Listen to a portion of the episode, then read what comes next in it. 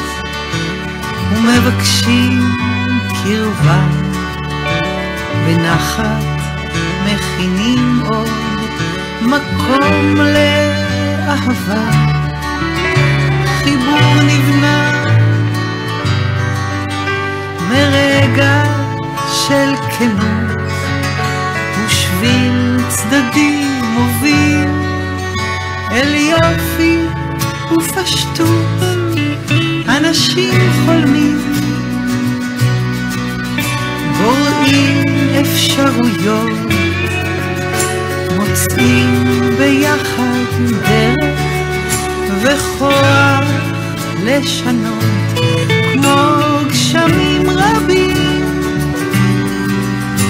בעיר נאספים ברור להם ולנו יקרו דברים טובים. צהריים נעים לכם, אנחנו פה ברדיו החברתי הראשון, בתוכנית האנשים להם חיכינו. תוכנית שמפגישה את מי שרוצה להיפגש עם אנשים שחולמים ועושים למען ההווה והעתיד של כולנו. את עונה על ההגדרה הזאת, תמר. לכבוד הוא לי, תודה. נמצאת איתנו תמר שוורץ, שהיא חברה ותיקה, אנחנו מכירות הרבה שנים. אה, נדבר איתך על כל העשייה החברתית שלך. היום אתה מנכ"לית של רוח נשית, שזו עמותה מקסימה, שעושה תודה. הרבה למען נשים. ואת תספרי לנו, ואני מאוד מתרגשת שאת כאן, ואני מאוד מחכה לשמוע ממך את כל הדברים שיש לך לספר לנו. ובואי נתחיל, ספרי קצת על עצמך, למי שלא מכיר.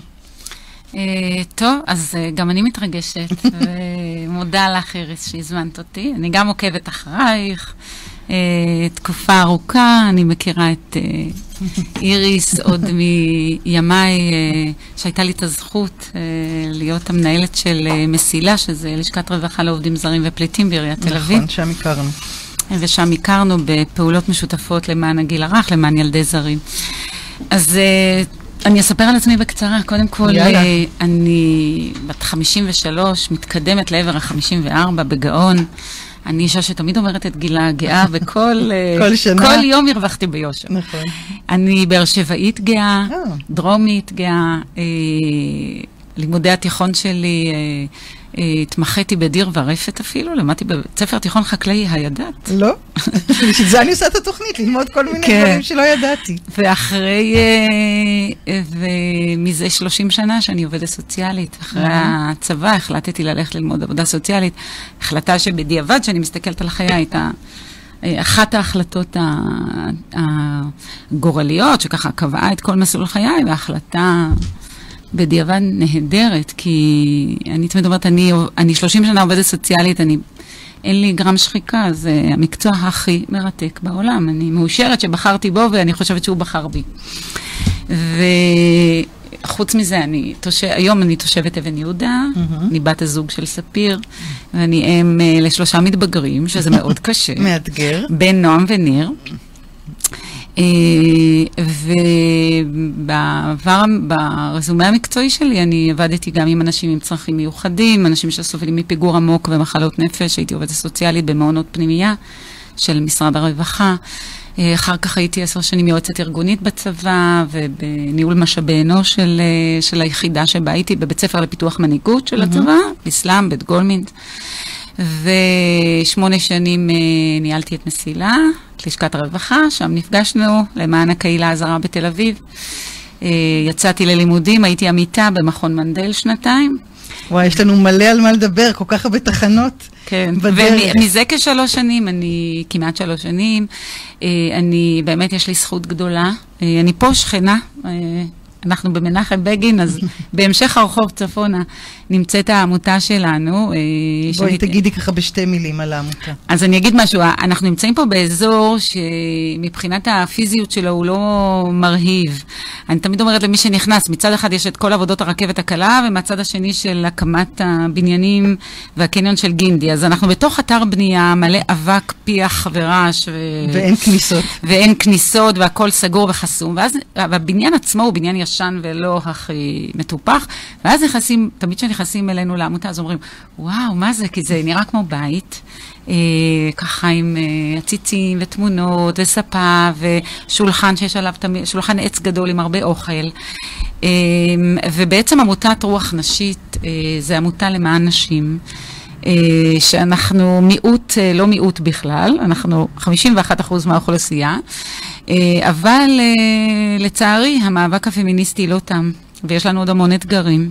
אז אמנם אנחנו יכולות לנהוג, לא כמו בסעודיה, שרק עכשיו נתנו רישיון נהיגה, אנחנו, מצבנו, אנחנו במדינה מערבית ומצבנו טוב ממדינות מתפתחות, אבל עדיין אה, ישנה אוכלוסייה די גדולה, אה, ושהיא די שקופה, אה, אוכלוסיית הנשים נפגעות האלימות.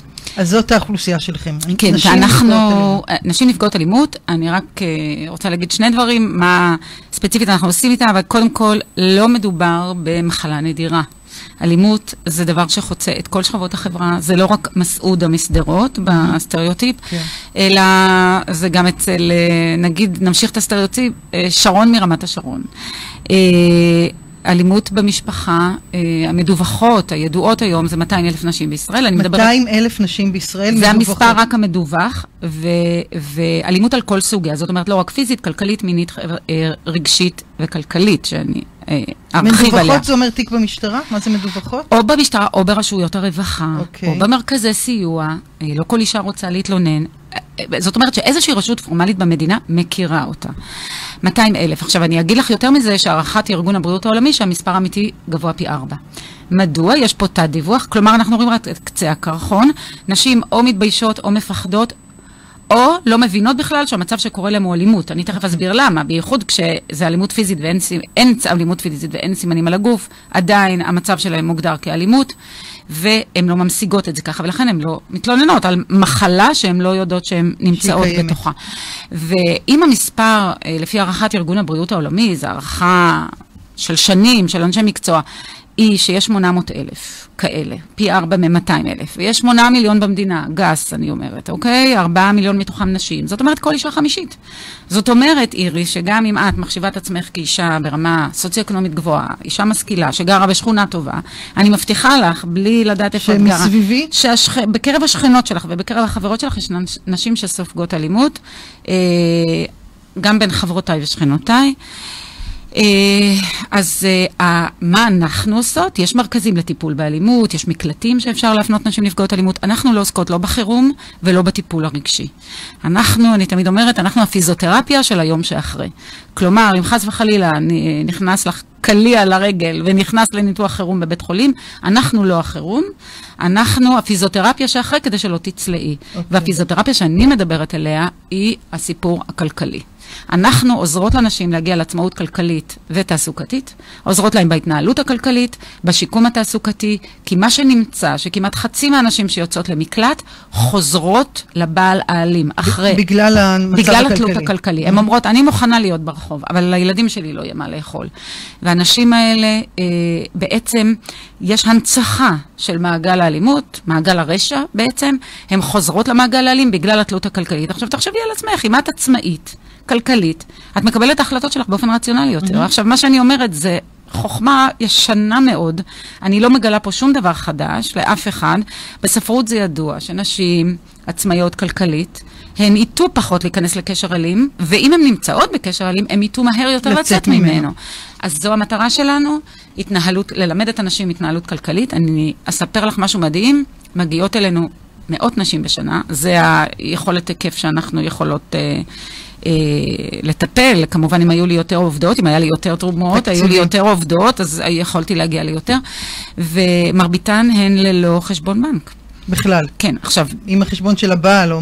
אין להם חשבון בנק, הן מפחדות. מאוד, קודם כל השליטה הכלכלית הייתה אצל הבעל, יש חשבון בנק למשפחה או בשליטה מלאה של הבעל, אין לה שום שליטה, אין לה שום יכולת להיכנס אליו, היא מפחדת להיכנס אליו. הצעד הראשון שאנחנו עושות זה ללכת איתם יד ביד, אין פגיעה קוגניטיבית, אין, אין, אין שום בעיה ללכת לפתוח, עכשיו זה נשמע לך בסיסי, נכון? ב-2018, חשבון בנק וכתובת מייל. יש יותר מבסיסי מזה? לרוב הנשים אין את זה. אה, ואני מדברת איתך, אנחנו במדינה מערבית, אנחנו לא במדינה מתפתחת ולא בלפני מאה שנה. הדברים האלה... אה, אה, מטופלים, על, מטופלים על ידינו. ואני רוצה להגיד עוד משהו על הייחודיות של העמותה. שיקום תעסוקתי הוא לא חדש בישראל, אנחנו, עמותת רוח נשית לא המציאה אותה, עמותת רוח נשית קיימת 11 שנה, וגם טיפול בנשים נפגעות אלימות הוא לא חדש ורוח נשית לא המציאה. מה שרוח נשית המציאה בעצם, וזו הייחודיות שלה, כן. ובאמת שאפו, ואני מורידה את הכובע בפני המייסדות, זה השילוב של שני גופי הידע, של שני תחומי הידע, שאחד מהם הוא אלימות, או מאבק באלימות, והשני הוא... שיקום uh, כלכלי. הסיפור של השיקום כלכלי-תעסוקתי. כי השיקום הכלכלי התעסוקתי הרגיל שעושים במדינת ישראל לאוכלוסיות מוחלשות, לאוכלוסיות שהן בשולי שוק העבודה, שרוצים להכניס אותם, כמו חרדים, ערבים ואתיופים, שזה באמת עבודה מבורכת, בדרך כלל זה סדנאות קבוצתיות שמלמדות איך כותבים קורות חיים, איך ניגשים לרעיון עבודה, מיומנויות בעולם עבודה, דברים סופר חשובים. אם את תכניסי אישה נפגעת אלימות לסדנאות האלה, זה לא יעבוד. היא בדימוי עצמי מאוד נמוך. היא עם, ה, עם הראש ברצפה, היא בהישרדות, היא יצאה מהגירושים, אנחנו מדברות עם נשים שיצאו ממעגל אלימות, אז הן קוטנטן לאורן, אין להן כלום, הן רק עסוקות בהישרדות.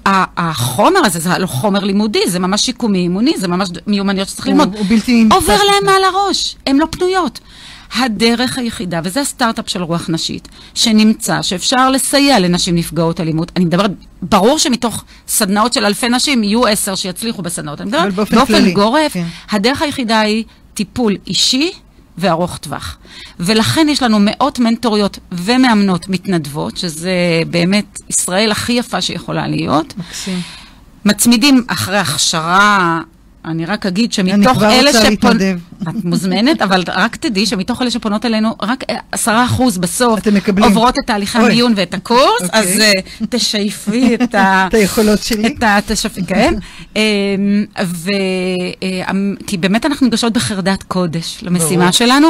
אנחנו מצמידות מנטורית ו/או מאמנת למשתתפת, אנחנו קוראות להן משתתפות כי זה הביטוי הכי שוויוני שיכול להיות, הן לא מטופלות, הן לא פציינטיות, ואז כל משתתפת נפגשת עם המנטורית שלה במשך שנתיים, כל שבוע שעתיים. וואו. זה ארוך טווח, זה מאוד, היא תלך איתה יד ביד לפתוח את החשבון בנק. ויש הדרכה גם למנטוריות? בוודאי. אנחנו מאוד מאוד מאוד uh, קיצוניות בדבר הזה. כלומר, אם מנטורית תהיה מדהימה ולא תבוא להדרכה, היא תפוטר, אפילו שהיא מתנדבת, אנחנו מאוד מקפידות, כי צריך המון הכלה, המון תמיכה, זה מאוד מאוד קשה, יש המון רגרסיות, ויש לנו הדרכה גם פרטנית וגם קבוצתית למנטוריות. עכשיו, זה קורה רק בתל אביב? לא, אני שמחה לספר. Uh, שכמובן, אנחנו פה בגוש דן, גדרה חדרה, יש לנו סניף צפוני, uh, אנחנו עובדות תמיד עם ה... הכוחות המקומיים הקהילתיים. אז יש לנו עובדת שיושבת ממש במרכז למניעת אלימות ב- של אגף הרווחה של עיריית חיפה, mm-hmm. בחיפה, יש לנו עובדת בחיפה, יש לנו עובדת בלשכת הרווחה של מועצה מקומית אכסל, שזה יישוב אה, ערבי mm-hmm. בצפון, שנותן אה, שירות גם ליישובים בדואים וערבים בצפון. אה, יש לנו שלוחה בנהריה, חדשה דנדשה, אה, נפתחה לפני חודשיים, באמת אה, נתחדש. אנחנו עובדות גם בלוד ובביתר עילית. ואת יודעת, זה תמיד מרתק ומדהים ל- ללכת לפריפריה, גם הגיאוגרפית וגם החברתית. Mm-hmm. זאת אומרת, כשאת הולכת לחרדיות, לערביות, את מרחיבה, את מגיעה לנשים שאם את לא תגיעי אליהם, הם לא יגיעו אלייך. הקודים התרבותיים הם אחרים ומרתקים. אה, וגם, אה, לצערי, הדיכוי של אנשים בחברות מסורתיות פטריארכליות הוא יותר עמוק ויותר קשה. אה, ואני מאוד מאוד אה, רוצה להיות אשת בשורות ולהגיד שבקרוב אנחנו מתכננות לפתוח שלוחה בדרום, בעיר הולדתי, באר שבע. יש לנו כבר שותפות מדהים. עם עמותה מקומית, ואנחנו בשלבי גיוס מקורות תקציביים mm. לסיפור הזה, ועובדות יגיעו אחרי זה, בדרך כלל זה עובדות. כן, יש, אין גברים ש... זה גם אולי לא מתאים תראי, כל כך. תראי, זה לא מתאים, אנחנו, אישה שהיא נפגעת אלימות, כשהיא כן. נכנסת למרחב שלנו, זה מרחב נשי בטוח, היא לא רוצה לראות גבר. בהתחלה של התהליך. אה, עכשיו, אני רוצה שלא יובן לא נכון, אנחנו לא פמיניסטיות רדיקליות, אנחנו לא נגד זוגיות, אנחנו לא נגד גברים. אני תמיד אומרת, יש לי בן זוג, יש לי בן ויש לי אבא. והם שלושתם גברים. חמודים. חמודים וחיוביים, אפילו שמעצבנים אותי לפעמים, אבל לא, חלילה, אני לא, אני, אני, דרך אגב, אני רוצה להגיד, אני חושבת שהמאבק הפמיניסטי הוא טוב גם לגברים, באמת. פמיניזם לא אומר שנשים יהיו מעל גברים, הם אומרות שנשים יהיו שוות. שהאיברי מין שלנו לא יקבעו את הדרך שלנו בחיים. כי פרט להיריון, הולדה והנקה, גבר יכול לעשות הכל עם ילדיו ובבית, נכון. ובמקצועות החופשיים בשוק, אישה יכולה לעשות הכל, וגם להיות אה, חיילת קרבית, ואין שום הבדל. אז ככה אני רואה את זה, ואם המאבק הפמיניסטי יצליח, או נגיד אחרת, כשהוא יצליח, הוא יצליח, אז אני רוצה לקרוא לכם, אחיי הגברים, אתם תוכלו גם להביע את עצמכם ואת רגשותיכם באופן יותר חופשי, אה, להגדיל את המנעד שלכם, את היכולת שלכם לתקשר, אה, לא תצטרכו להיות רק בתוך תבנית המאצ'ו. אז אה, אני חושבת שהתקשורת שלכם תהיה יותר עשירה, אז אה, בואו ותצטרפו אלינו. אה, למאבק אנחנו... הפמיניסטי. כן, כן, כן. נהדר. אני שמה שיר, תמר. קצת חבל לי על הזמן, אבל אנחנו נשמע יאללה, שיר. נשמע כן. את האיש כתה, את ביקשת. נכון, של, נכון. Uh, אני, אני רוצה להגיד משהו, לפני כן. שאת uh, משמיעה לקהל המאזינים והמאזינות. והצופים. והצופים והצופות. אהלן, יש צופים וצופות, אני לא רואה אתכם. uh, אז אני רוצה להגיד, uh, להקריא משפט אחד. Uh, השירים, את ביקשת ממני לבחור נכון. שירים, ואני התייעצתי עם הצוות שלי ועם המשפחה שלי. אה, וזה המלצות שלהם. אה, אז אה, השיר הראשון זה שיר שאני מאוד מאוד אוהבת. אני בכלל מאוד אוהבת את ריקי גל והאיש שקטה. זה מין המלצה כזו שאני אף פעם לא יכולה לקבל, כי אני היפראקטיבית עם הפרעת קשב. אבל אני רוצה שתשימו לב, לש... יש... השיר הזה הוא מאוד מתאים לרוח נשית, ויש שורה מאוד מרגשת בשיר הזה שאומרת, כמו ראית כף יד בתוך אגרוף הזעם, כמו mm. אלומת האור, הנה מצאה אותך. ואני רוצה להגיד, אפרופו השיחה שלנו על הגברים, שבתוך אגרוף הזעם שלהם, של הגברים האלימים, יש כף יד. אני רוצה להגיד, אנחנו לא כועסות גם על הגברים האלימים. הם גם קורבנות, הם צריכים טיפול. הייתה שם, בתוך האגרוף, הייתה כף יד שנסגרה, ואנחנו מאוד רוצות לעזור להם לפתוח אותה. נהדר. האיש שקטה, ריקי גל.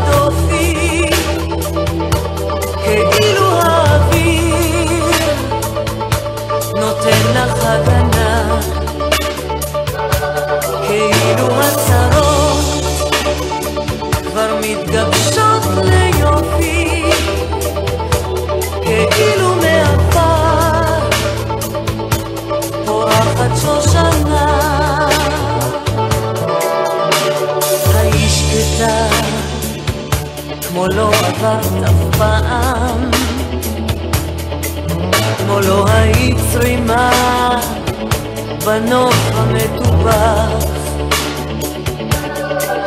כמו ראית כף יד בתוך אגרוף הזעם.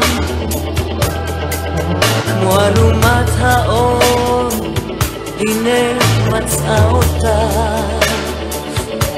האיש קטן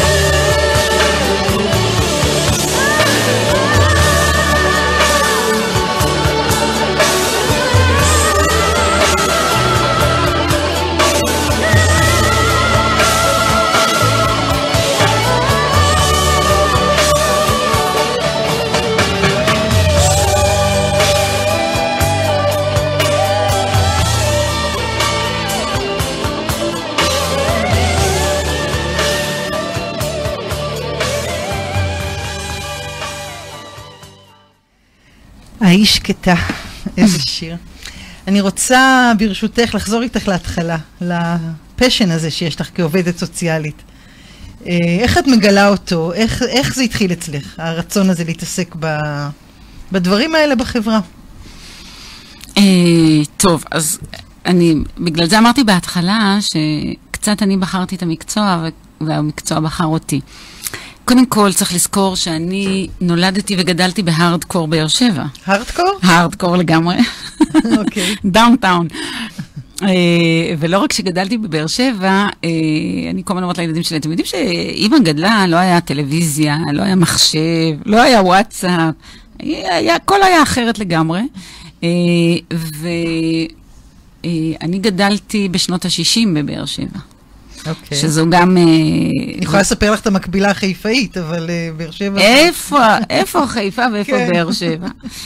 אה, באמת, זה היה... גדלתי ב... למדתי בבית ספר, שאני באמת, אני עד היום זוכרת את המורה, שמי שלא הכין שיעורי בית, הוא היה שם לא ככה נכון. את האצבעות. כן, והיא נותנת עם הסרגל על, ה... על האצבעות. עכשיו, לא רק שלא חשבנו... את לי... נפגעת אלימות, אמר. אה, כן, אבל אני תמיד עשיתי שיעורי בית, הייתי חננה. אז לא קיבלתי, אבל ראיתי, זה גם היה מספיק לראות שילד מקבל את זה, כן? לא היית צריכה. אז אה, אה, זאת אומרת, לא חשבנו להתלונן על זה, כי לא רק שלא חשבנו שמה שהיא עושה לא בסדר, אלא פחדנו שאם נגיד בבית, נחטוף עוד פעם, נכון. כן? כי הרגזנו את המ... המורה זה היה... לא, המורה זה היה סמכות וגם אלימות זה היה כלי חינוכי מקובל. עכשיו, אני, אה, כשהייתי ילדה, הייתי בטוחה, וזה היה ככה מה שפרסמתי במשפחה, וזה וזה היה ברור שלשם אני הולכת, שאני אלמד ל- וטרינריה. Hmm, כן, אני הייתי בטוחה, אני מאוד אהבתי חיות. הייתי אוספת חיות הביתה, וזה היה הפשן שלי, חיות. וכשהגעתי לצבא, אז uh, הייתי שלישה של uh, חיילים uh, לא פשוטים, okay. אוקיי. עם הרבה מקום, איזה גדוד, איזה יחידה, עם אחוז עריקויות גבוה. ואני הייתי הולכת לבתים של החיילים כדי לנסות לשכנע אותם בשלב שהם נפקדים, אז אני, אז אני, אני חושבת שאחרי 14 יום או 21 יום, משהו כזה, הם הופכים לעריקים, ואז זה, זה עובר למשטרה צבאית. אז היה איזה שלב ביניים שאם היחידה מצליחה לשכנע את החיילים לחזור לשירות, אז uh, עונשם יהיה קל יותר. ואני ככה הייתי מסתובבת בארץ, משכנעת נפקדים כאלה לחזור, והגעתי לישראל השנייה והשלישית ולבתים... באמת, עם... שלא- אה, לא יכולת עם- לדמיין שקיימים עם, עם, עם שכרות ואלימות ומצבים מאוד קשים. ומצאתי את זה, לא רק ש... אני זוכרת שהייתי מספרת סיפורים לחברות שלי, והיו אומרים, אימא'לה, ואיך את הולכת לשם? והיו מגיבות ברתיעה, ואני, לא רק שזה לא הרתיע אותי, אני כל כך הצלחתי לתקשר איתם בגובה העיניים, וזה כל כך עניין אותי, וזה כל כך ריתק אותי, ואני מצאתי שם כל כך הרבה כוחות גם. אני זוכרת, באמת הייתי ילדה צעירה, זה היה, הכל היה... חשבתי על הכל בסוג של uh, תמימות, אבל אני זוכרת שנורא אהבתי את זה, וזה נורא סקרן אותי, וגם הרגשתי שאני מצליחה. וגם אולי. משמעות. קיבלת שם... אה, מן הסתם. כנראה, כנראה. כן. זה החיידק הזה. ואז כשיצאתי מה, מהצבא, כשהשתחררתי, אמרתי, אני רוצה, כמו הבדיחה על המלכות יופי, שאומרות, אה, עושות ככה, ואומרות, אני רוצה להביא שלום עולמי, אז אני אמרתי, אני רוצה להציל את העולם. זה היה לי ברור שאני אני לא רק רוצה, אני צריכה. ויכולה להציל את העולם. זה חזון כזה, ישועי כזה. ונרשמתי, ל... קודם כל הייתי צריכה לעבוד שנה, כי זה היה לי ברור שאני צריכה לממן את הלימודים של עצמי ואת המחיה ואת הכל. אה, והגעתי ללימודי עבודה סוציאלית, ואני רוצה להגיד לך, אני זוכרת את שנה א' בעבודה סוציאלית. אני זוכרת את עצמי יושבת בקורסים ואומרת לעצמי, מקשיבה ואומרת, תמר, הגעת הביתה. וואו, איזה... זה כל כך מרגש, ואני רוצה להגיד לך היום, שאני 30 שנה במקצוע, אני אומרת לעצמי, תמר, לא הגעת הביתה כי כבר זה 30 את שנה, בבית. את בבית, זה שלי. אני, עכשיו, אני לא רוצה להגיד שכל הקורסים היו רגעים יותר אבל משמימים, משהו ומרצים- מאוד מחובר אלייך. זה היה לי כל כך מדויק. אני זוכרת שהקשבתי ואמרתי, זה, זה שלי ואני שלו, זה אני והמקצוע, זה חד הם. ומאז באמת הקריירה שלי היא כל כך ורסטילית, גם עם אנשים עם צרכים מיוחדים, וגם כיועצת ארגונית בצבא, וגם שם תמיד חיפשתי, אפילו שהייתי בצבא, למשל הייתי אומרת, אל תיתנו לי צנחנים, אל תיתנו לי סיירת מטכ"ל, אל תיתנו לי את הליבה של הצבא, אני לא יודעת מה לעשות עם מיינסטרים. תנו לי שוליים. עבדתי עם בעד 12, עם. נשים, עבדתי עם מג"ל, תומכי לחימה, עבדתי עם מילואימניקים, אה, עבדתי, תנו לי את כל מי שלא במיינסטרים. אני לא אוהבת מיינסטרים, סליחה, משעמם. אני אוהבת, תני לי הארדקור.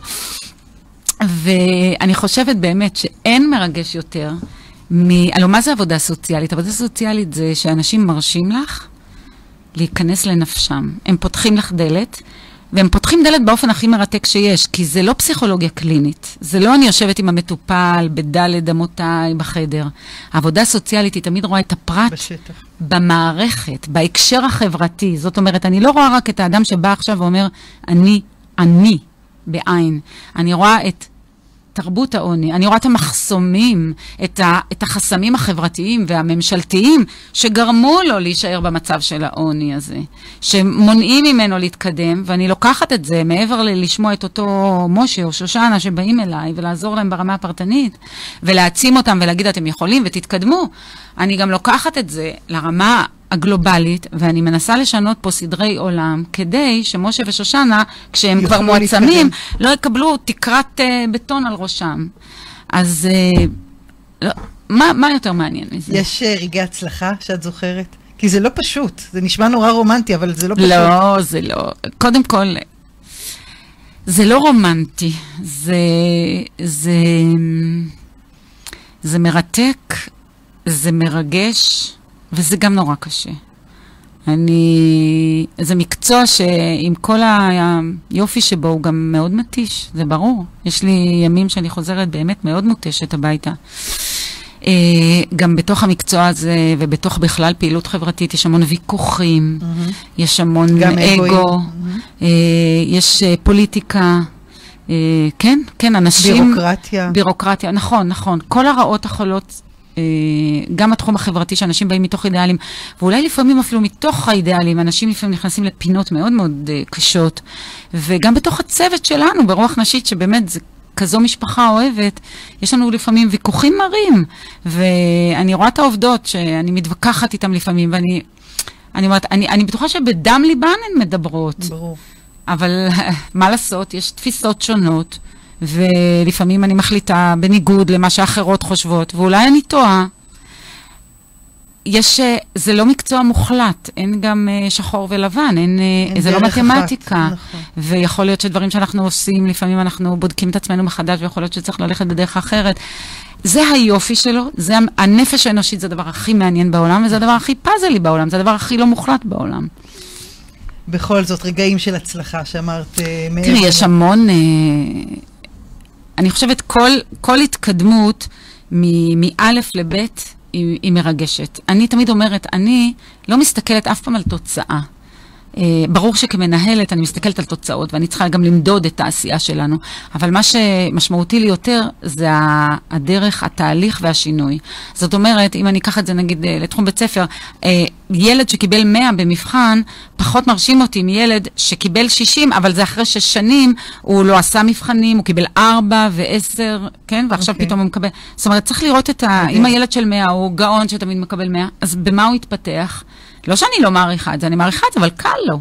אני מעריכה מאמץ, אני מעריכה התקדמות. אז אה, גם כשעבדתי עם אנשים עם פיגור עמוק, ומצליחים ללמד אה, אה, דייר אה, להרים כוס לבד ולשתות, שזה דבר מאוד מאוד בסיסי, אולי בשבילו זה שעות של אימונים. אז ה, הסיפור המשמעותי הוא באמת התקדמות. השינוי, כן. ההתקדמות. אני רוצה טיפה שנדבר על מסילה, כי אני פגשתי אותך שם, ומאוד מאוד התרגשתי מכל מה שעשית שם. ומה ש... יש הרבה דברים שמאוד הרשימו אותי, אבל שני הדברים המרכזיים זה שפגשתי אותך בפאזה ראשונה, שהיו פה רק uh, מהגרי עבודה, ופתאום נכון. הגיע, וגם ככה התמודדת, והמחסני נכון. ילדים, והיה כל כך קשה, וכל... נכון. ופתאום הגיע צונאמי נכון, ממש של נכון. אה, פליטים מאפריקה שחצו את מבקשי הגבול. מקלט. מבקשי מקלט. מהמם. וכאילו הכפיל את האוכלוסיית יעד שלך. יותר מהכפיל. יותר כן. מהכפיל. זה היה בבת אחת, תוך איזה שנה, תקופה מאוד זה קצרה. היה יותר משנה, היה חורף. מאוד אה, קשה.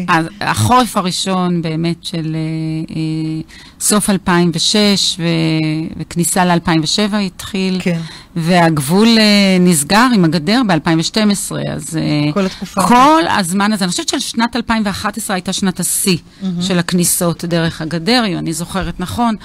אה, זה באמת היו אה, שש שנים, חמש שנים, וואו, שאני הרגשתי שאנחנו בצוות, אנחנו סובלות מטראומטיזציה משנית. אנחנו, זה היה כמו רדיואקטיביות, במובן שהאנשים האלה הביאו סיפורים כל כך קשים. כי המהגרי עבודה, הם היו מאוד מוחלשים, הם היו שקופים, המדינה לא ראתה אותם, היו להם המון המון בעיות, אבל האוכלוסייה, to begin with, שהגיעה מארצות המוצא, היו האנשים החזקים בארצות המוצא. שהיגרו לפה בשביל לעבוד. את מי המשפחה שולחת להגר ולהרוויח כסף כדי לשלוח לשם? את החזקים, זה אחד. ב', כולם הגיעו דרך נתב"ג. אוקיי. הם באו בטיסה, גם אם הם היו לא חוקיים מרגע הכניסה, גם אם uh, חלקם בכלל באו באשרה, היו עובדים חוקיים, איבדו את האשרה אחרי זה, אבל חלקם, ב- בייחוד האנשים שבאו מארצות אפריקה, כן, באו כצליינים, והוויזת תייר פגה אחרי שלושה חודשים, והפכו ללא חוקיים מהר מאוד, לחסרי סטטוס לעבוד. חוקי. כן, אבל הם באו בנתב"ג, הם באו במטוס, הם לא, לא הייתה טראומה עם הגעתם. מבקשי המקלט שהגיעו בעיקר מאריתריאה וסודאן זה סיפור אחר לגמרי. זה אנשים, רבים מהם ברחו מאימות וזוועות. אה, גם אלה שלא ברחו מזוועות, הגיעו ממדינות מאוד קשות. אריתריאה זו מדינה שנשלטת על ידי דיקטטור, שהאו"ם הכריז על המדינה הזו שהיא אינה ברת החזרה. זאת אומרת, גם אם בן אדם בא ואומר, אני באתי לעבוד, אני לא ברחתי, אני לא פליט, אי אפשר להחזיר אותו לאריתריאה, מרוב שהמדינה הזאת היא כל כך איומה ונוראה, ללא זכויות אדם. רק על שתי מדינות בעולם אמרו שהן לא ברות החזרה, אריתריאה וצפון קוריאה. צפון קוריאה, אנחנו יודעים מה קורה שם. זאת אומרת, זו צריכה להיות מדינה מזעזעת כדי שהאו"ם יכריז כזו הכרזה. מדינה עם תמותת תינוקות גבוהה, אין, אין חינוך ציבורי חינם לאנשים, אין רפואה ציבורית חינם, זו מדינה... ועשו את כל הדרך עד לפה. ועכשיו, אז א', הם הגיעו כבר ממינוס, ממדינות מאוד מאוד קשות, שגם בתוך אפריקה הן נחשבות למאתגרות יותר עבור בני אדם. דבר שני, הם באו, באו דרך סיני. לעבור דרך סיני זה אומר לעבור את הבדואים שבסיני, שהתעללו בהם. הם, את יודעת, המחנות עינויים, היום זה כבר ידוע שהיו עוצרים, היו מבריחים אותם באמצע סיני עוצרים, ואומרים, תתקשר למשפחה, אם אתה לא כן. שולח כסף, קוטעים לך ידיים, ואנשים באו במצבים... אונס זה דבר שבשגרה. אה, בתת תזונה, רבים מהם הגיעו והיו צריכים להתאשפז באיכילוב, להחזיר לעצמם את עצמם. הם הגיעו, הם מיד היו אה, בגינת לוינסקי הומלסים עד שהסתדרו. אה, המהגרי עבודה ידעו אנגלית, האנשים שבאו מאריתריאה וסודאן ברובם לא ידעו אנגלית, ידעו רק את הניב המקומי שבו הם דיברו. רובם לא היו משכילים, המהגרי עבודה רובם משכילים, רק... פשוט אתגרים מסוג שונה. זה אוכלוסייה... שנחתו כן. על, על הצוות שלהם. והם באו פוסט-טראומטיים. Mm-hmm. הם באו באמת במצב נפשי מאוד קשה ממה שעבר עליהם בסיני, ולא כל האנשים כמובן, אבל יש אנשים שכדי לשכוח כאב הולכים להתמכרויות. Mm-hmm. אז התחילו תופעות של אלכוהוליזם. התמכרויות של סמים, אלימות במשפחה, שהיה הרבה פחות אצל מהגרי עבודה. Mm-hmm. אה, ילדים בסיכון, היינו צריכות uh, להגיע לצווים להוצאת ילדים מהבית mm-hmm. באחוזים הרבה יותר גבוהים מאשר מהגרי עבודה. וכל זה צנח עלינו, כמובן שאנחנו עם אותו צוות, אה, אמנם עסקנו בגיוס משאבים מאוד מתוגבר כדי לה, להגדיל את הצוות. אחרי שאת כל היום, כל היום, שומעת סיפורים מאוד מאוד קשים, את יודעת, כשכבר הגיעה האישה, אני לא יודעת כמה, שמספרת עוד פעם על האונס וההתעללות שהיא עברה בסיני, זה כבר... אנחנו כבר פיתחנו הומור שחור, את יודעת, בתוך, ה, בתוך הצוות כדי להתמודד עם זה, אנחנו... באמת, זה היה, וואו, זה מה היה... מה שמאוד הרשים אותי בעבודה ש, שעשית שמה, שאת מאוד התעקשת על המקצועיות. זאת אומרת, זה באמת ה basic, uh, uh, רק לתת להם מיטה וזה, זה mm-hmm. מה שהם היו צריכים, אבל את כל הזמן התעקשת על עבודה חינוכית, על נכון. התפתחות הילד, על הדרכות. כן. זאת אומרת, זה היה uh, מופלא בעיניי שהצלחת להילחם על המקצועיות, גם בתנאים הירודים ביותר של האנשים האלה. זה משהו שחשוב לך. קודם כל תודה, וזה מאוד מרגש אותי מה שאת אומרת, כי אני חושבת עכשיו, אני חושבת שזה היה החבל הצלה שלי. אוקיי. Okay. כי תראי, את יכולה, כשאת uh, נפגשת עם, עם אדם שיש לו איזה כאב, את יכולה לשבת ולבכות איתו. וקודם כל אין, אין בזה שום רע לשבת ולבכות ו- ולחבק ולהתרגש, אבל אחרי זה את חייבת לעשות ההפרדה. את חייבת, אמפתיה זה, זה היכולת להיכנס לנעלי הזולת, אבל גם, גם לצאת מהם וגם להתבונן באופן ענייני ובאופן שקול, ולראות מה דרכי העבודה, וגם לתת אור ותקווה לאותו אדם, אחרת תישארי איתו בסחי. את חייבת לעלות, את חייבת... אה, את חייבת שתהיה לך תקווה. כאילו, אני חושבת, תראי, הגורו של חיי, שבאמת קטונתי ואיזה מודל, זה ויקטור פרנקל, mm-hmm. כן? זה, ה, אני אומרת, אם שם הוא לא איבד תקווה, באושוויץ, כן. אה, הלוגותרפיה בכלל, האמונה, ואני אומרת את זה לא כאדם דתי, אבל אני אדם מאוד מאמין, מאמינה באדם. אה, אני חושבת שהאדם הוא ה... יכול להיות היצור הכי מרושע עלי אדמות, והיצור הכי מדהים עלי אדמות. אני, אני מאמינה בטוב שבאדם. מדהים, מדהים. טוב, אנחנו נשמע עוד שיר. ו... אז זהו, השיר הבא הוא שבחרתי, אני רוצה להודות פה לבתי נועם. אני לא ידעתי על קיומו, היא סיפרה לי. אה, הוא שיר של יאלי סובול. אה, הוא נכתב, אה, מילים ולחן יאלי סובול של מוניקה סקס, הוא, הוא נכתב אחרי האונס בשומרת שקרה לפני 35 שנה, אני חושבת, משהו כזה. והסיפור שם היה שזה בני טובים, בני טובים ש... שאנסו את, ה... את הילדה, את הקטינה, אה, וזה היה פשוט נורא, כי היא גם סבלה מבידוד חברתי. Mm-hmm. ואני באמת מזמינה את המאזינות והמאזינים השיר הזה הוא מאוד קשה, היא ככה הציעה לי, אה, ואני התלבטתי כי הוא, הוא זעזע אותי, אבל אני, אני כן רוצה להשמיע אותו, כי הוא, הוא מדבר ל, להרבה מה, מהנשים שמקבלות שירות אצלנו. אנחנו מטפלות גם בנשים עם אה, אה, תקיפות מיניות, אלימות לא רק בבית. אה, אה, או אלימות בבית הילדות, לא רק על ידי בן הזוג. ויש שם שתי שורות שאני רוצה שתשימו לב. הוא אומר, השיר, שהוא מתחיל ככה, כל החבר'ה עברו בתוכך כאילו שאת רכוש ציבורי. אבל הם לא מהסוג שהולך לכלא, הם מהסוג שהולך לקרבי. הם מהסוג שמרים את הדגל בטקסים בבית ספר ובתנועה. וואו. וזה זה, זה משפט מאוד נכון, כי אלימות... גם אלימות מינית, היא חוצה את כל שדרות החברה. וגם בני טובים אה, יכולים להיות אלימים. זה אורב לכולנו, זה לא רק ההם שמה. והמשפט השני, אה, שנאמר בשיר, כי אין תרופה לאבן בנפש. אז אני לא חושבת שאין תרופה. אני כעובדת סוציאלית, אני, אני תמיד אופטימית, אני תמיד מאמינה שאפשר לתקן, אבל אני רוצה שתדעו שצלקות של אלימות נשארות לכל החיים. אפשר, אפשר, אפשר לתקן, אבל זה לא נשכ... הגוף לא שוכח, וגם הנפש. יאלי סובול, מוניקה סקס. יאללה.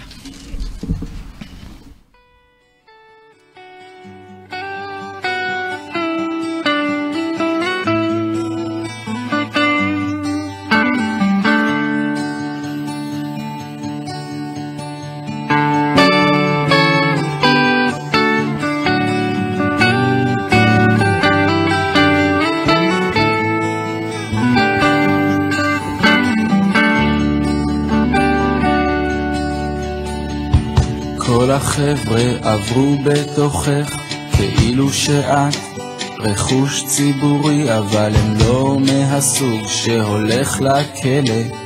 הם מהסוג שהולך לקרבי. הם מהסוג שמרים את הדגל בטקסים בבית ספר ובתנועה.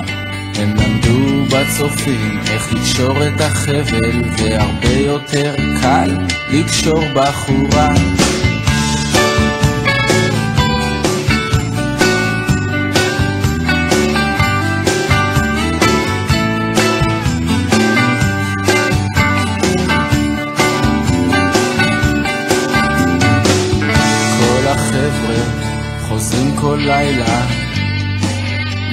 לביקור בתוכך. הרופאים מקשיבים משהו זז בבטן אבל הם לא מקשיבים לליבך כי אין תרופה לאבן בנפש לזה אי אפשר לעשות הפלה. הרופאים מרוצים, הניתוח הצליח מעכשיו את לא חולה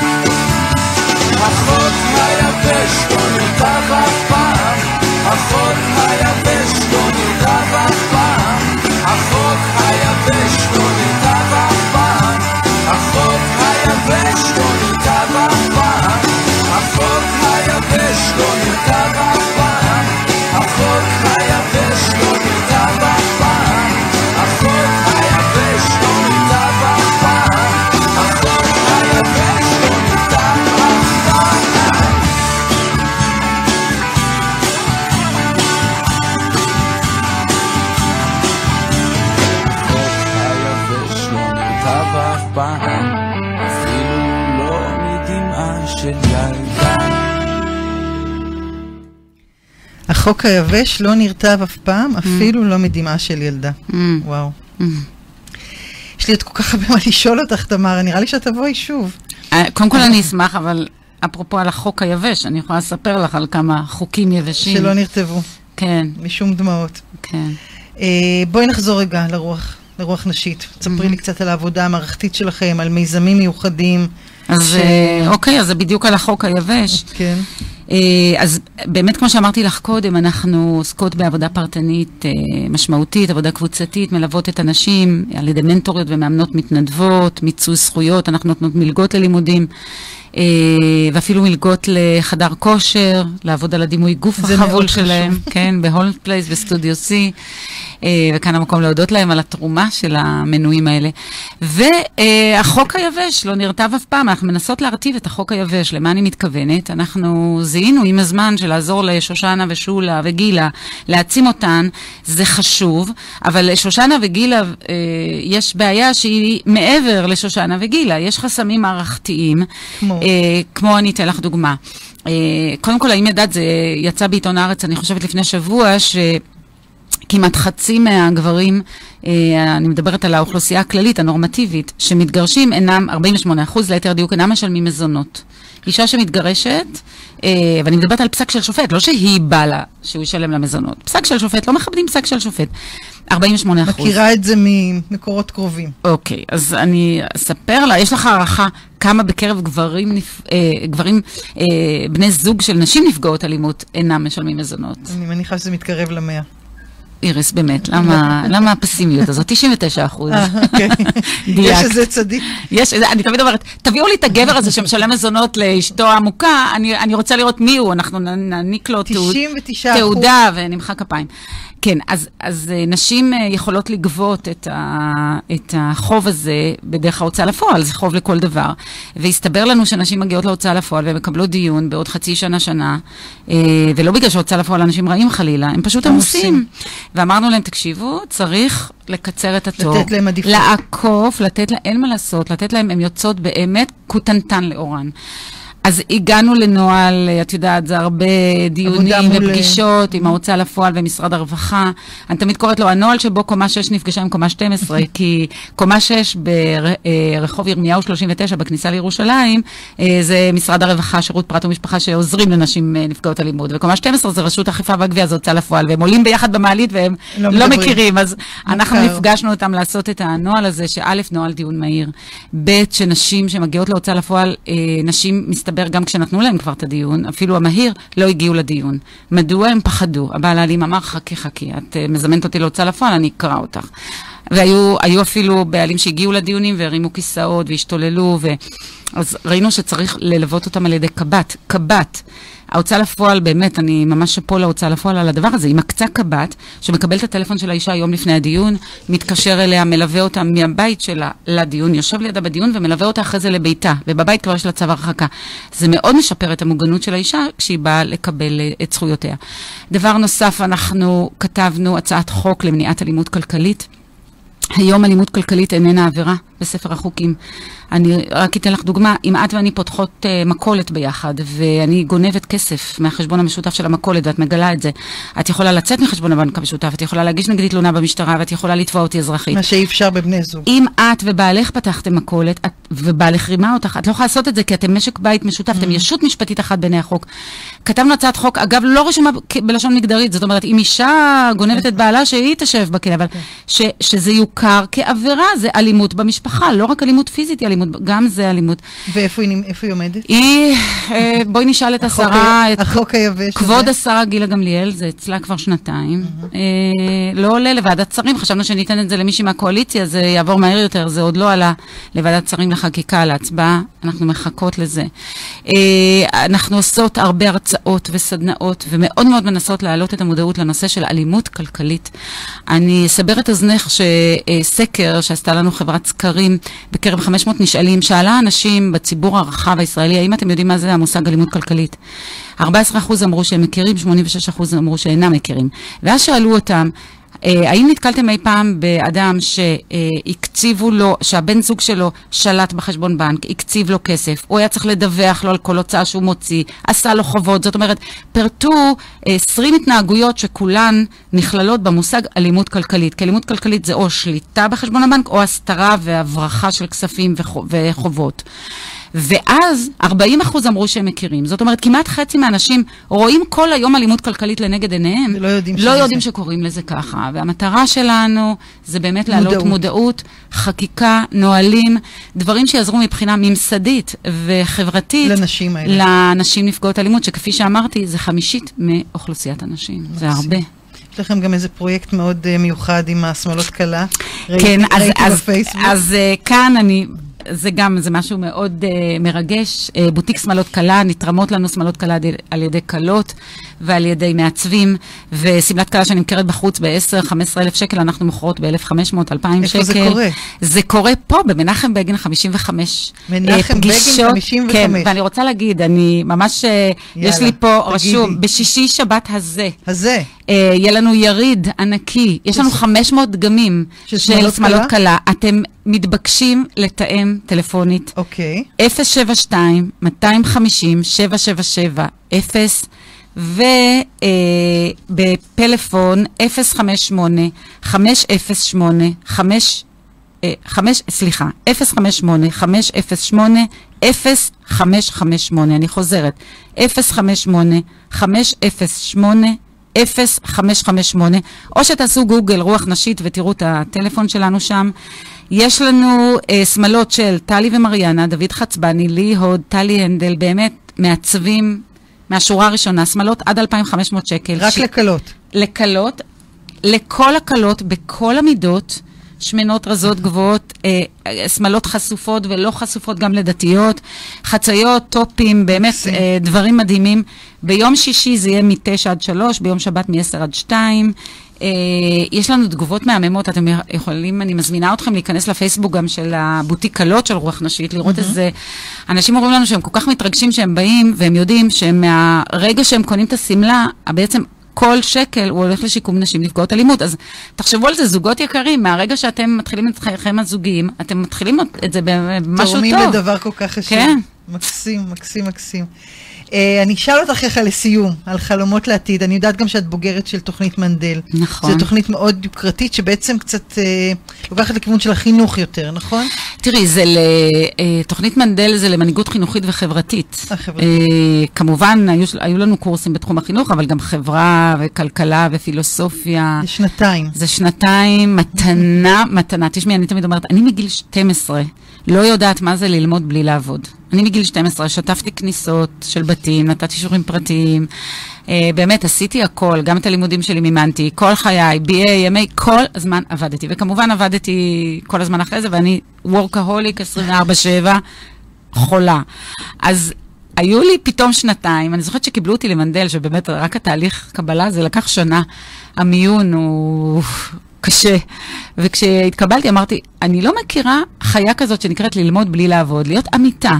נכון, צריך להכין פרזנטציות ולכתוב, ויש המון עבודות, אבל זה לא כמו לעבוד. ואמרתי, וואו, זו מתנה שלכם, וזה גם היה לימודים מדהימים מדהימים, וגם הגיתי שם איזה מיזם שאני מאוד מקווה שיום אחד אני אגשים אותו. שבעצם, המיזם הזה הוא בעצם משנה את המדיניות אה, של סידור ילדים בסיכון מחוץ לבית. היום אם הגיעו למסקנה שהורים אינם יכולים לגדל את הילד שלהם, אז מוצע להם ב...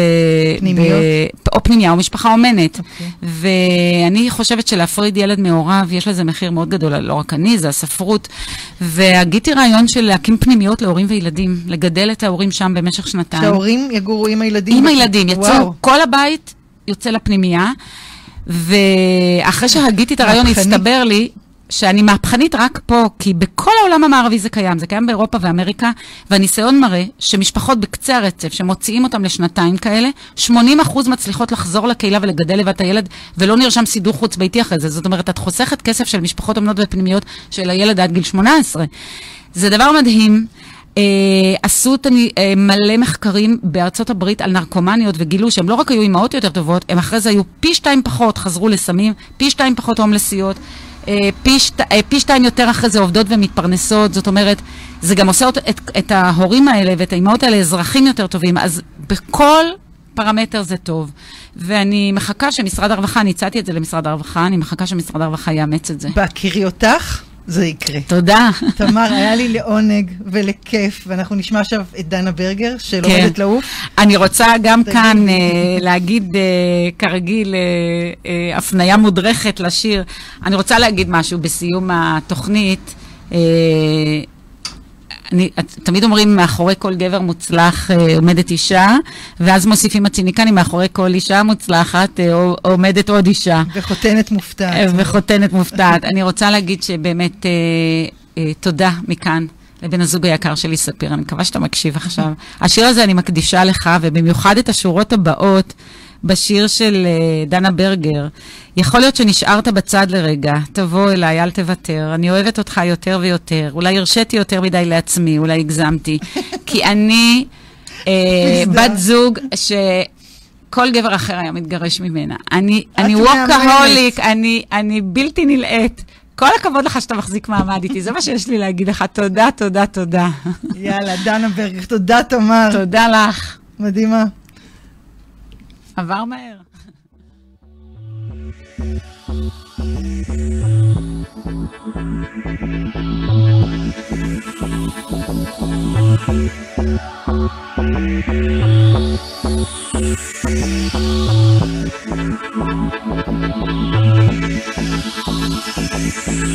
יכול להיות שאתה מרגיש עצוב, אני קולטת את זה עכשיו פתאום אולי הייתי יותר מדי עם עצמי, אולי תפסתי מרחק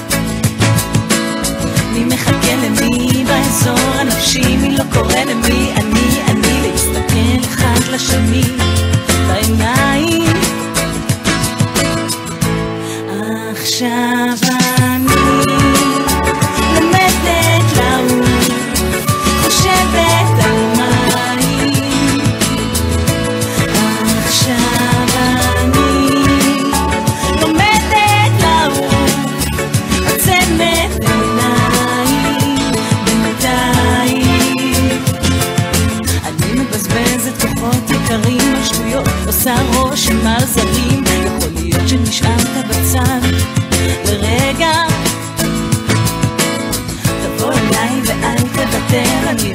אותך יותר ויותר. אולי הרשיתי יותר